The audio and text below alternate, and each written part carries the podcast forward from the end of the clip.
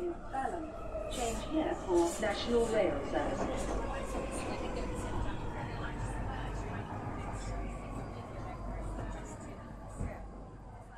Bine, revenit în stația Londra. Eu sunt Manuel Cheța de la manuelcheța.com și tu asculti podcastul Un român în Londra. Suntem acum la episodul 241, ultimul episod pe anul acesta. Acest episod se numește Crăciun fericit și la mulți ani. Iar în acest episod, bineînțeles, vreau să vorbesc despre stresul vremurilor și mai precis ce idei mi-au trecut mie prin ultima săptămână și, bineînțeles, despre ce să faci în weekendul de Crăciun în Londra lui 2022. Că tot pomeneam numărul episodului, anume 241, mi-am adus aminte că podcastul de față este unul dintre cele mai îndelungi podcasturi făcute de către un român. Adică discutăm de un podcast lung de vreo șase ani de zile și imediat intrăm pe al șaptele an de zile. Podcast care a văzut lumina zilei undeva prin 2016. Și bineînțeles este și unul dintre, este chiar primul podcast din diaspora și unul dintre puținele podcasturi din diaspora, în formă în care o știm și de, cu care ne-am obișnuit foarte mulți oameni de-a lungul timpului. Așadar, mâine, poi mine, într-o săptămână, două, ca să zicem mai precis așa, podcastul ăsta intră în al șaptele an de viață și este un lucru extraordinar, ca să zic așa.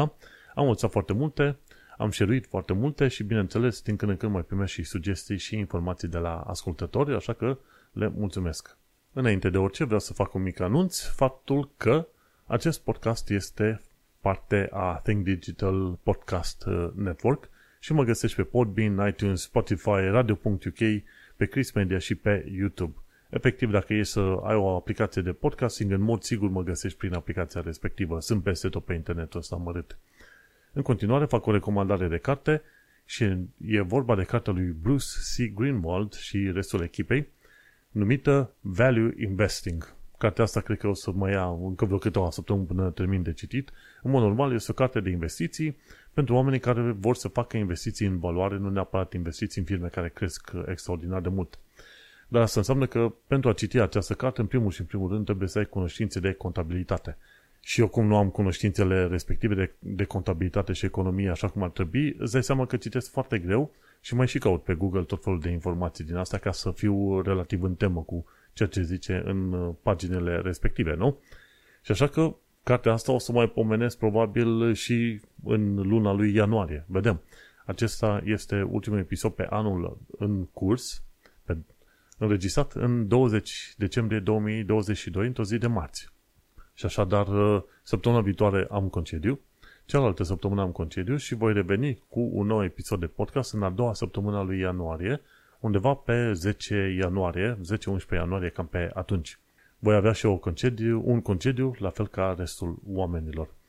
Și în concediul ăsta, poate, poate o să reușesc să citesc ceva mai mult din cartea asta. Sper eu ca în episodul viitor, din data de 10 ianuarie 2023, să pot pomeni liniștit numele unei cărți noi și promit să fie o carte diferită de investiții, ca să zicem așa, ca să nu plictisesc oamenii cu recomandările astea de fiecare dată.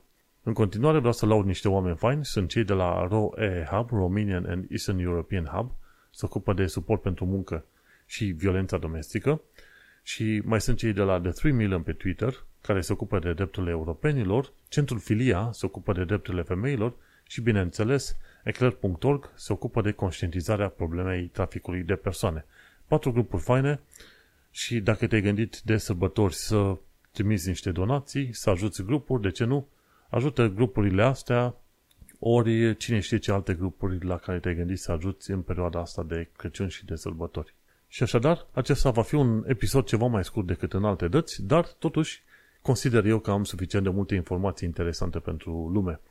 Ci că stresul vremurilor, păi stresul vremurilor în perioada asta este stresul, să zicem, plății mai mari de energie, pentru că efectiv plătesc pe două direcții. În primul rând e vorba de curentul electric pe care îl plătesc pe bază de contract anual din asta cu EON, prin EON și e interesant că de la guvern am primit acea reducere și efectiv până martie plătesc în loc de 60 de lire vreo 12 lire, ceva de genul ăsta. Și e o altă schemă din asta de la guvern în UK, prin care la fel ți se dă 400 de lire dacă ești pe metered connections pentru energy. Și la curent electric obișnuit sunt pe contact prin EON, Dar la, dacă stau să mă uit bine, la căldură, noi suntem printr-o firmă numită Insight, aici în, în blocul în care stăm, primim căldura comunală, cum ar veni, și atunci avem un prepaid meter, cum ar veni așa. Și iar cei care sunt pe prepaid primesc și ei un alt fel de ajutor. De obicei, cei care sunt pe prepaid nu sunt neapărat și pe contacte obișnuite de energie. În cazul nostru aici, în blocul în care stăm, avem pe două direcții și atunci sunt șanse mari ca în curând să fie aplicat și un uh, discount, să zicem, de alte 400 de lire pe partea de prepaid încolo. Oricum, ne-am uitat în uh, facturi, în ce am plătit și în uh, utilizare și am descoperit că în decembrie 2021 noi am consumat ceva mai puțină energie pentru încălzitul acestui apartament de o singură cameră, cum ar veni. Un fel de garsonieră, ca să zicem așa. În decembrie anul ăsta am consumat cam ca anul trecut în decembrie, dar costurile au fost uh, cel puțin 2,5, 3 ori, poate aproape de 4 ori mai mari.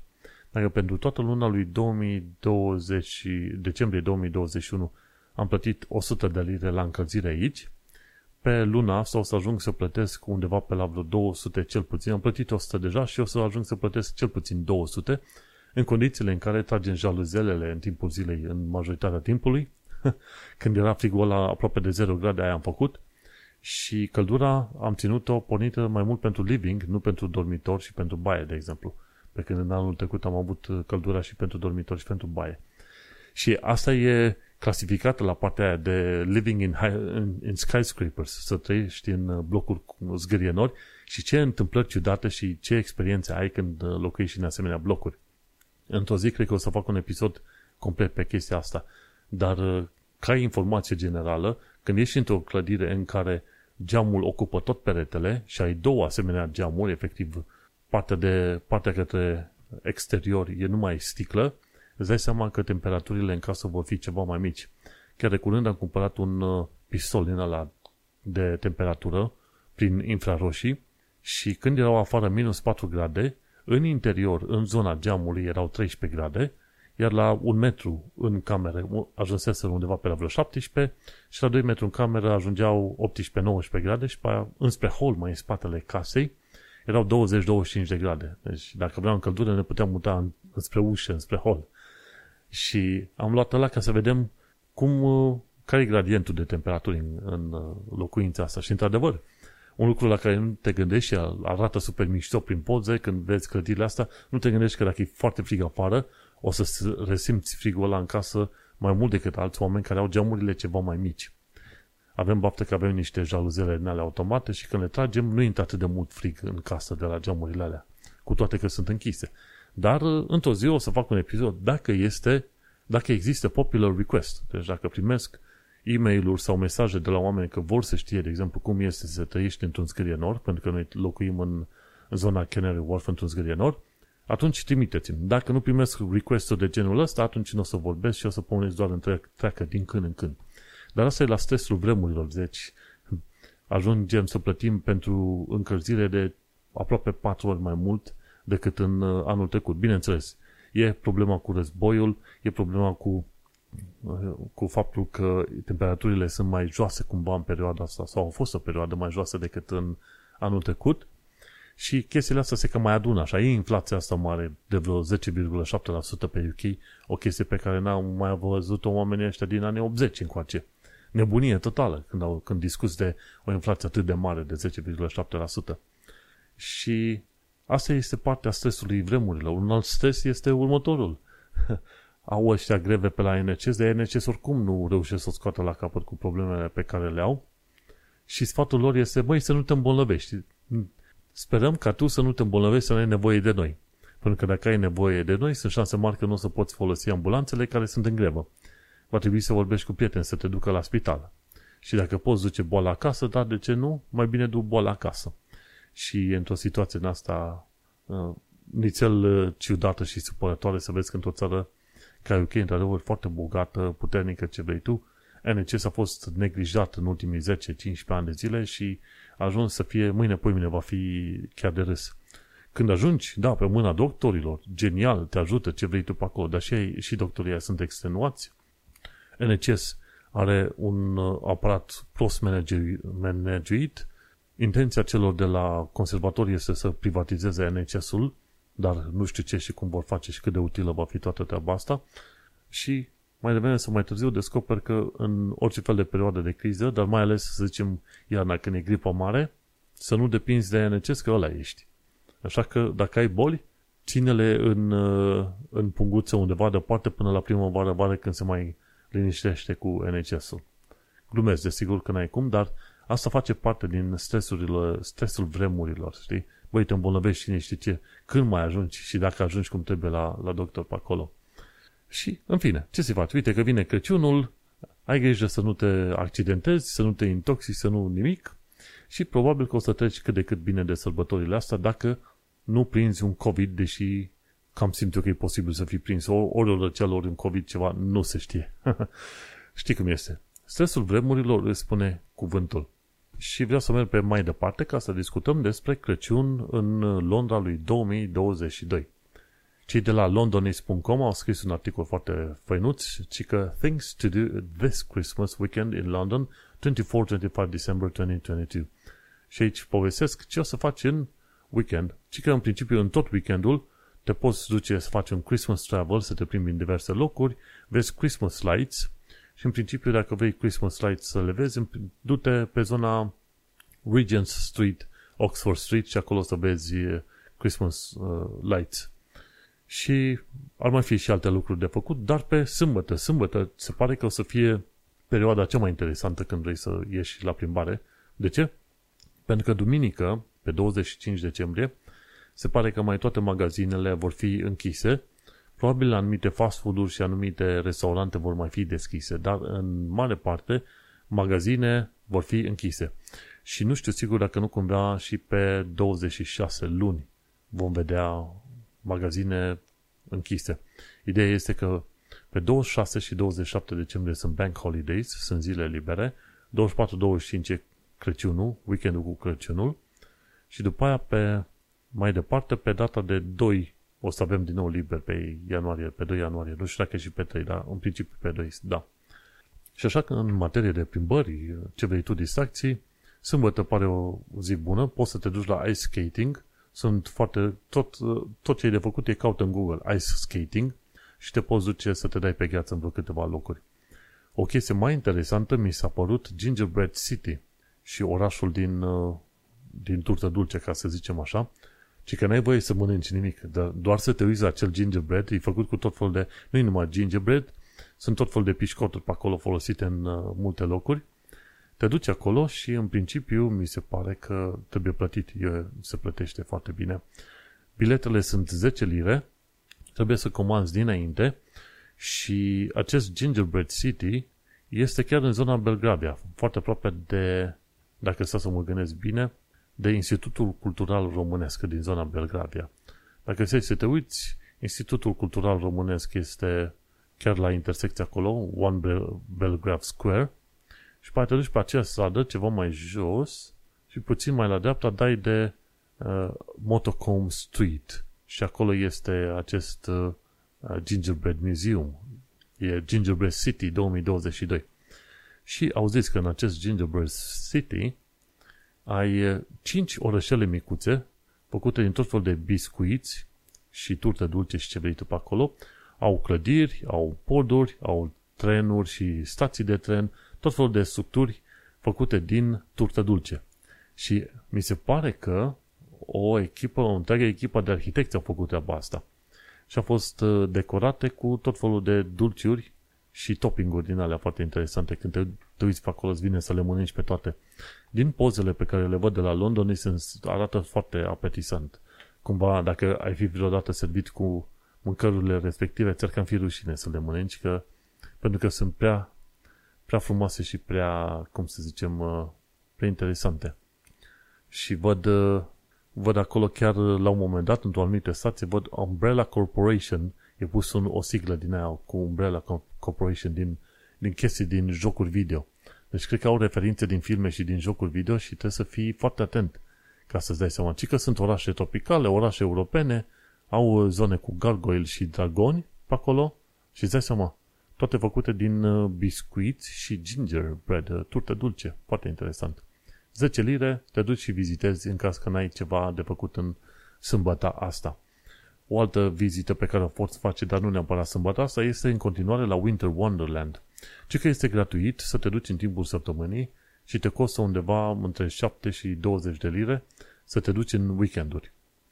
Ideea este că indiferent de când te duci, și e deschis între 10 și dimineața și seara, indiferent când te duci, trebuie să te înscrii, să faci, să bucuiești online, să ai un loc acolo. Pentru că altfel la, Hyde, la Winter Wonderland, care e în Hyde Park, altfel nu o să te lase să intri. Deci, uh, dacă te poftă de ceva German sausages sau găsești mâncăruri din astea maghiare, gen cârtici colaci și alte ceva de genul, de ce nu te duci acolo? Mi se pare că ultima oară când am fost noi era și, erau și tonete din astea românești de bijuterie, de mâncare, ce vrei tu pe acolo, știi? Langoș din asta un ungurețchi este foarte fain și am vrea să ajungem pe acolo. Am înțeles că Winter Home Wonderland o să fie pe zonă doar până pe data de ce 2 ianuarie. Deci dacă n-ai ce face, poate nu te duci sâmbătă, pe data de 24 decembrie, dar poate te duci în uh, acele bank holidays pe data de 26 și 27, adică săptămâna viitoare, luni sau marți. Și totuși merită să te duci. Trebuie să te gândești că va fi foarte, foarte plin acolo. Dar să zicem, dacă n-ai fost măcar o dată în viață, merge să te duci la Winter Wonderland. Pentru cine e pasionat de, de Charles Dickens, te poți zice pe mai departe, e Dickens Museum și Dickens a fost uh, un scriitor foarte cunoscut și nu cred că există oameni care n-ar fi auzit măcar de Dickens. Știi, a trăit în perioada aia 1800 și eu, a murit în 1870, dar e un muzeu uh, pe acolo și cred că am trecut la, la un moment dat. Te duci în jos de la St. Pancras, King's Cross în St. Pancras, te duci pe stradă undeva la sud, nu mai țin minte, și la un moment dat dai de muzeul ăsta Charles Dickens. Deci poți să vizitezi și pe ăla. Cică, tot sâmbătă, dacă n-ai ce face, te duci la, te poți duce la Royal Albert Hall să vezi cum cântă operetă melodii din astea, cântece de Crăciun, foarte faine. Duminică, Christmas Day, în principiu mai toate magazinele sunt închise, știi? Cei de la London totuși au niște recomandări, ci că ce să faci tu de Christmas Day. De Christmas Day e important de știut că nu, niciun autobuz, niciun tren, niciun metrou nu va funcționa pe data de 25 decembrie. Deci dacă vrei să mergi la plimbare, trebuie să mergi fie pe jos, ori să iei taxiul, ori mașina proprie, ori bicicletă, ceva de genul ăsta. Știi? Asta este important de știut. Deci pe 25 decembrie totul se oprește în loc. Nimic nu, nu scrie. Uh, ideea este că anumite puburi și cafele, cafenele vor fi deschise, însă nu foarte multe. Asta să știi și tu, cam asta o să fie situația pe 25 decembrie. Ce interesant lucru este că dacă poți ajunge în, uh, în Hyde Park pe 25, este Peter Pan Cup. Este cupa Peter Pan. Și asta ce este? Un grup de înotători din, uh, dintr-un uh, club special numit Serpentine Swimming Club se aruncă în apa, e un lac, e o, e o baltă în mijlocul Hyde Park, se aruncă în apa aia și se iau la concurs să vadă care dintre ei ajunge pe primul loc. Este pe un curs de 100 de metri, în apă foarte rece, și cei de la Serpentine Swimming Club se vor întrece pe acolo. Și de-aia toată chestia se numește Peter Pan Club. Este gratuit să mergi acolo pe 25 decembrie. Au la ora 9 dimineața. Începe, începe această cursă, ca să zicem așa, și mi se pare că oamenii sunt invitați să vadă în mod gratuit. Și cursa este de 100 de yards, care nu e chiar un metru, dar e destul de aproape de un metru. Deci, pe duminică, pe 25, lumea calmă și nu face mai nimic special. Dar cam atât. În principiu, ce poți face tu este să te duci să vizitezi zonele. Mă bucuram și aș fi sperat într-un fel să fie temperatură scăzută ca să mai avem zăpadă, să ducem să facem și noi pom de zăpadă, nu numai pomi, pardon, oameni de zăpadă. Dar uh, s-a dus, a fost asta o, acum o săptămână când am vorbit de vremea asta Chile și când a nins foarte puternic. Dar, uh, nu, cam atâta ne, ne ajunge, să zicem, zăpada pe care am primit-o. Nu închei această primă parte fără a vorbi de niște informații practice. De exemplu, pentru oamenii care sunt pe prepaid meters, există ceva ce se numește Energy Bill Support Scheme, EBSS, Energy Bills Support Scheme, și primești un 400, 400 de lire discount pentru toată lumea care este pe prepaid meter. Deci, dacă stai undeva în chirie, știi că tu, în mod normal, închiriești și plătești pe prepaid meter la energie, gândește-te că există Energy Bills Support Scheme și ar trebui să primești 400 de lire. Ideea este că, din ce am înțeles eu, nu ți este adăugat automat, cum, am, cum mi s-a făcut mie la Ion Energy, unde m-a anunțat, zice, guvernul, dar fiindcă tu ai cont cu noi, guvernul acoperă o parte din cheltuieli. Mi se pare că trebuie să, să trimiți un mesaj. De exemplu, dacă ai un prepaid meter, trebuie, ar trebui să primești de la firma de la care ai uh, acest uh, prepaid meter, să primești un SMS ori un e-mail, ceva, prin care să spună cum, să, cum poți să primești acel uh, discount, știi? Și dacă e un smart prepayment, în mod normal, dacă ai un smart meter din ala, în mod normal ar trebui să se aplice discountul ăsta automat, fără să trebuiască să mai faci tu nimic. Știi? Și dacă ai un prepayment meter tradițional, la ăla mi se pare că trebuie să primești SMS-ul. Dar la smart prepayment, cum am și eu aici, ar trebui să se aplice în mod automat discountul ăla, știi? Și e bun de știut. Deci, informează-te de Energy Bills Support Scheme și vezi la firma la care plătești energie cum poți să aplici acei 400 de lire discount și pentru foarte mulți oameni ăștia 400 de lire chiar înseamnă o groază de bani care ar putea ajuta. Și un alt sfat practic este în legătură cu British Airways. De exemplu, dacă nu-ți aduce bagajul cum trebuie la timp, că mulți oameni au pățit în perioada asta că bagajele nu le-au ajuns la timp. De exemplu, oameni care au, care au zburat către Los Angeles, Delhi, Manchester, Edinburgh, Dubai, Porto, au fost prinși în haosul de la British Airways. Și chiar oameni care nu și-au primit medicamentele. Important lucru de știu, dacă ai medicamente foarte importante, care ți-ar pune în pericol viața, e bine să le iei probabil în bagajul de spate, un uh, rucsac, ceva cu sus. Nu, nu lăsat în cală, pentru că sunt oameni care nici după o săptămână n-au primit bagajele înapoi. Așa că uh, își cer scuze British Airways, dar nu e prima oară, de atâtea ori le s-a întâmplat. Deci, în principiu, dacă ai uh, British Airways ți-au, ți-au pierdut bagajul, atunci poți să faci un claim, înțelegi? La baggage claims la British Airways și să le spui, băi, tă vezi ce s-a întâmplat cu bagajul tău, ca în felul ăsta să primești niște despăgubiri sau ce vrei pe acolo, știi? Ideea este că firma de transport aerian este responsabilă pentru bagaje după ce au fost verificate, checked in. Știi? Și atunci ar trebui să te să plătească înapoi pentru haine, uh, toiletries, tot ce vrei tu pe acolo, dar uh, se pare că cumva trebuie să-ți plătească conținutul bagajelor, dar nu vei primi niciun fel de compensație pentru că, ce știu, ai stat o săptămână fără bagaje sau pentru că ai avut viața mai grea. Și de-aia, important este că dacă ai medicamente sau acte importante, să nu le ții în bagajul de cală, să le ții cu tine sus în, într-un rucsac, într-un ghiozdan, pentru că inclusiv firme marca British Airways îți pot pierde bagajul. Și așa că cei de la Wichco UK au și scris un articol mai lung pe chestia asta, știi? Ce se întâmplă, ce poți face ca să te, ca să te poată despăgubi, ci că un bagaj este considerat pierdut dacă nu l-ai, mai, nu l-ai primit în termen de 21 de zile. Mamă, 21 de zile te duci în jurul pământului de 1000 de ori. Bine, glumesc și eu. Dar uh, după cele 21 de zile ai maxim o săptămână ca să-l declari pierdut de către British Airways și să-și ceri, și să-și ceri niște despăgubiri, știi? Și e foarte interes, e foarte ciudat ca idee generală, dacă faci călătorii pe oriunde te duci, este bine să plătești și acea asigurare de călătorie ca să te acopere pentru anumite situații, chiar și medicale sau uh, nu. Mai ales dacă te duci, să zicem, în, pe alt continent.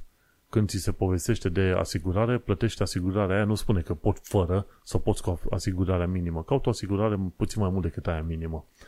Pentru că nu știi niciodată ce se întâmplă. Dacă, chiar și la firme marca British Airways, se întâmplă prostii de asta. Aici încheiem prima parte a podcastului. Cine vrea să asculte și restul, pentru că mai am vreo câteva detalii în restul podcastului, să nu uite să caute pe manuelcheța.com episodul 241. Noi ne mai auzim, Crăciun fericit, la mulți ani, succes pe acolo, ne auzim în a doua săptămână a lui ianuarie 2023. Pa! Pe mai departe, hai să povestim puțin el despre viața în Londra și în străinătate. Escu Show, prieten al acestui podcast, un prieten foarte bun, uite, a făcut un episod uh, nou despre plimbare cu trenul cu abur și vizită la muzeul căii ferate în miniatură. Și este vorba de Newton Abbot, te duci acolo și te duci la Trigo Mills. Mills. Și te poți plimba și cu trenul în zona respectivă. Tren cu aburi, un tren na, micuț de un metru jumate înălțime, dar e foarte interesant. Și poți vedea ce mesaje a lăsat acolo um, Escu, Ionescu, are un filmuleț scurt de vreo 9 minute și 9, 40 de, 9 minute 40 de secunde în care îți arată trenurile în miniatură și, bineînțeles, cum se plimbă și cu trenul ăla cu aburi.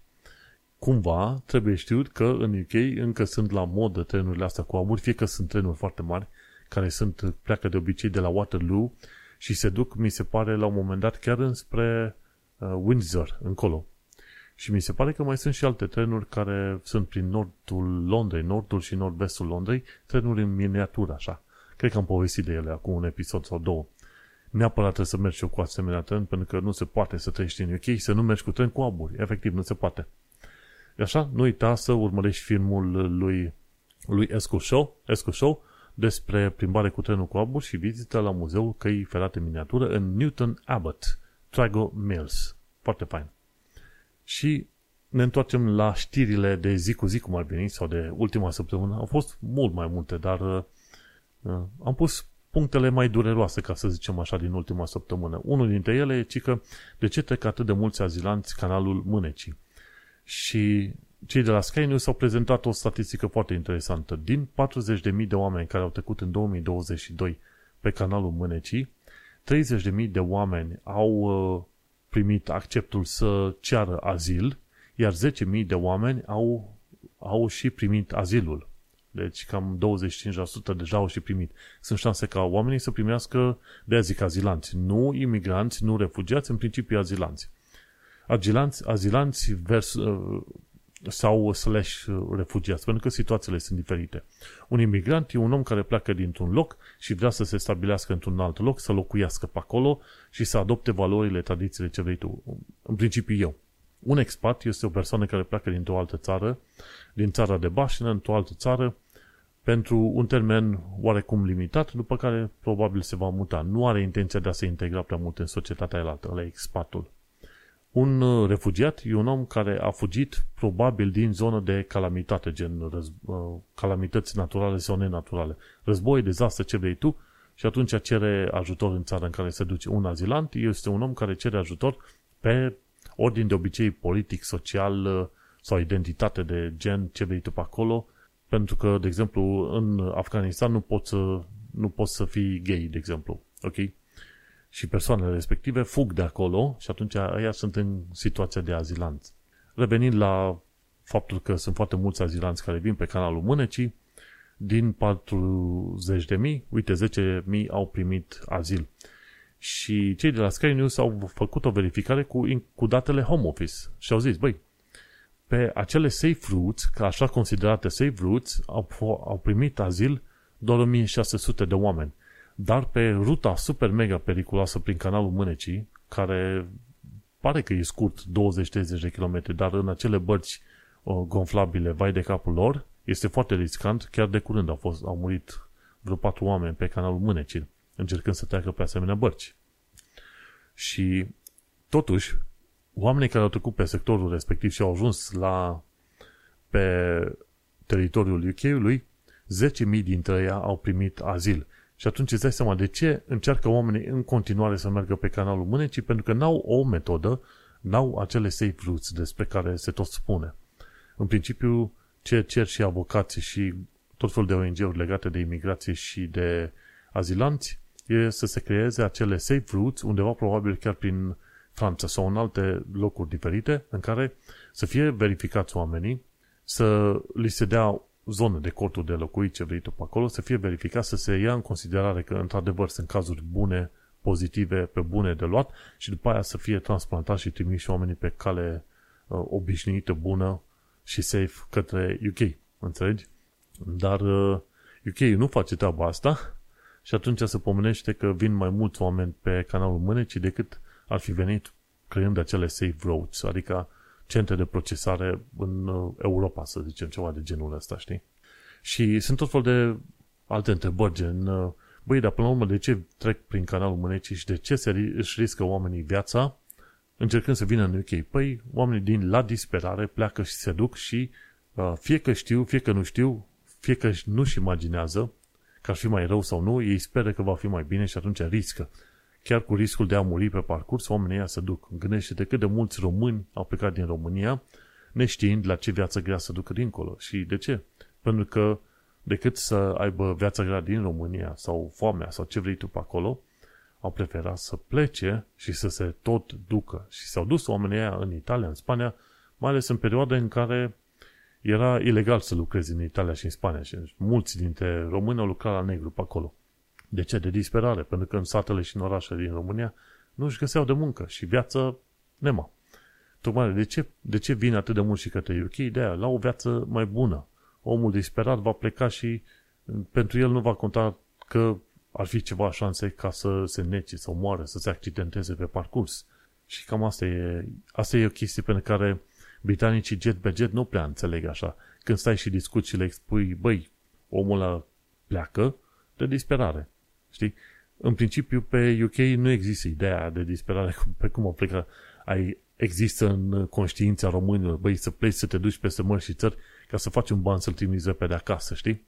Și nu există ideea este destul de greu să transmiți acest concept unui britanic care știe că dacă el tot ar vrea să plece pentru o viață mai bună în altă parte, n-ar fi prea multe locuri unde s-ar putea duce, înțelegi? De-aia. Dar hai să mergem pe mai departe. Uite, țeavă spart în nordul Londrei de o țeavă de apă de la Thames Water a lăsat 1000 de case, 1900 de case fără apă. A lăsat 1900 de case fără apă, dar a inundat zeci de mii de alte locuințe și a creat o viață mizerabilă pe undită mai cartierul pe acolo. Și, dar uh, Thames Water din când în când are probleme din asta și nu parcă sunt foarte interesat să, să rezolve așa din punct de vedere proactiv, ca să zicem ceva de genul, știi? Asta e. Ce mai aflat de curând este că, ci că dintre oamenii care sunt homeless, bineînțeles 99% dintre ei bărbați, peste 80% din acești oameni au uh, probleme mentale. Acum, adevărul e că cei dintre cei care sunt homeless, adică efectiv pe stradă, ai putea bănui că până la urmă, probabil chiar foarte aproape de 100% sunt cu probleme mentale, ok? Și de ce? Pentru că, în mod normal, dacă ai reușit cât de cât să fii pe un curs obișnuit mental al vieții, te-ai putea duce într-o chirie amărâtă, să lucrezi un job amărât și totuși să ai o pâine de pus pe masă, să-ți plătești o chirie, poate chiar să stai cu coleg de cameră, să dai mai puțin la chirie, cum am dat eu când, când am venit în Londra, așa am stat cu coleg de cameră. Eu stăteam într-un colț de cameră, celălalt în celălalt, celălalt colț de cameră, plăteam fiecare cât 300 de lire pentru un pat într-o cameră. Asta e viața. Deci se poate. Dar uh, discutăm de oameni care cel mai probabil n-au doar 80% dintre ei probleme mentale, ci au probabil 100% dintre ei. Și ar mai fi, poate unii dintre ei chiar n-au probleme mentale, hai să zicem nu chiar 100%, poate sunt unii care au fost refuzați la azil sau ceva de genul ăsta, au fi și dintre europeni care nu și-au luat pre status cum trebuie. Deci mai sunt și cazuri din alea uh, astea, dar cele mai multe, într-adevăr, sunt oameni cu probleme mentale. Ce am aflat de curând, tot legat de imigrație, este faptul că în alta curte a UK-ului a decis că planul Ruanda este legal. În sensul că, în principiu, planul ăla de a trimite oameni și azilanți către procesare în Luanda, în Ruanda, ci că ar fi legal. Interesant lucru, o mână de oameni care urmau să fie deportați către Ruanda, uh, aceea s-a considerat că procesarea lor nu s-a făcut corectă și atunci nu Home, Home Office nu are voie să-i trimită către Ruanda. Am înțeles că de la înalta curte se va merge la Curtea Supremă și așa mai departe, vor fi challenge-uri pe parcurs, în sensul că avocații zic, băi, nu suntem de acord cu Ruanda, nu suntem de acord cu decizia în alte curți, o să trimite pe mai departe la Curtea Supremă. Și va fi interesant de văzut dacă se vor face niște schimbări în direcția respectivă. Rwanda are niște probleme legate de drepturile fundamentale a oamenilor, mai ales când e vorba de, mi se pare, orientare sexuală, ceva de genul ăsta. Deci acolo, dacă, una la mână, dacă protestezi, au fost situații în trecut în care oameni care au fost trimiși de către Israel, de exemplu, Israel a avut un contact cu Ruanda să trimită azilanți acolo pentru procesare. Oamenii au, uh, au protestat și o parte dintre ei au fost uh, împușcați de către autoritățile din Ruanda. Deci Ruanda, în mod sigur, are probleme au probleme destul de mari legate de drepturile oamenilor. Se pare că Home Office n-a fost interesat de chestia asta și nici în alta curte. Ci că ziceau în uh, judecata lor de la înaltă curte, ci că nu e treaba noastră să decidem chestii politice. Da, nu este, dar chiar asta și faceți, prietenilor, că toată decizia aia a ignorat faptul că Home Office nu a prezentat situații în care situații și faptul că Rwanda nu este chiar un safe country. Înțelegi? și Home Office și UK-ul ar trebui să semneze un alt tratat din asta, Dublin Treaty, prin care, să zicem, dacă o persoană a trecut prin Franța, de exemplu, și nu a cerut azil acolo, să aibă un tratat cu Franța să trimită azilantul sau persoana respectivă către Franța, dar nu către Rwanda. Și din ce am înțeles eu, de la avocații ăștia de la freemovement.org.uk, este că o parte din oameni, dar foarte mică, vor fi totuși trimiți către, trimiși către Rwanda.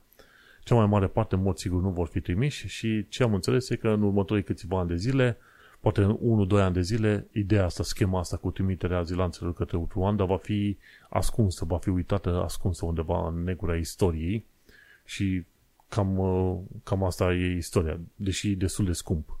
Bun, ultima chestie ce am aflat de la NHS, unii pacienți ajung să fie tratați acasă, ca să se mai elibereze paturile din uh, spitale. Sunt foarte curios să văd peste ani și ani, când se mai calmează și Brexitul și sperăm că nu ne merim în al treilea război mondial și că nu e o iarnă din aia nucleară, ok, sperăm că nu sunt astea, sperăm că NHS va veni cu niște soluții reale la nevoile oamenilor. De exemplu, să nu trebuiască să aștepți săptămâni sau poate luni întregi să ajungi la GP-ul tău. Sau când ai nevoie de un tratament să aștepți, ce știu, șase luni de zile, ori. Ai dureri de măsele și te duci la tratament pentru NHS, pentru dinți, aștepți 5 luni de zile, deci sperăm că vor veni cu un plan suficient de bun. Deocamdată, în principiu, NHS m-a, m-a foarte dezamăgit. Și cam atâta cu actualitatea britanică și londoneză. Și cum zic uneori britanicii, on that cheery note, deci încheiem așa mai, mai vesel totuși, cu toate că supărările NHS o să ne urmeze mult și bine pe aici. Ideea este că, uite-te că avem ultimul episod de podcast din anul ăsta și imediat vine Crăciunul. Ce sper eu pentru toată lumea e să aibă un Crăciun cât de cât uh, fain, să aibă un revelion uh, mișto, sperăm să vină un an nou foarte mișto, faceți-vă niște planuri pe acolo și știi cum este. Planurile sunt proaste, dar planificarea este bună, așa că fă măcar niște plan, gândește-ți un proces prin care îți stabilești tu niște subiecte, obiective pe, pe anul viitor și nu-ți fă probleme dacă planul nu ți iese, gândește-te că trebuie să ai un proces de planificare în lucru și el e mai important decât un plan specific. Gata, în prima săptămână a lui ianuarie sparg 70 de bolovan sau ceva. Nu contează. Ai, ai un proces de planificare și pe ăla să-l pui în aplicare și să, să mergi pe mai departe. Ok? Suntem la final de episod. Episodul numărul 400, e 400 mai am până la 400, e 241, denumit Crăciun fericit și la mulți ani am vorbit despre stresul vremurilor și despre un Crăciun în Londra lui 2022. Eu sunt Manuel Cheța de la manuelcheța.com și noi o să ne mai auzim pe la anul. Succes și la mulți ani! Change here for National Rail Service.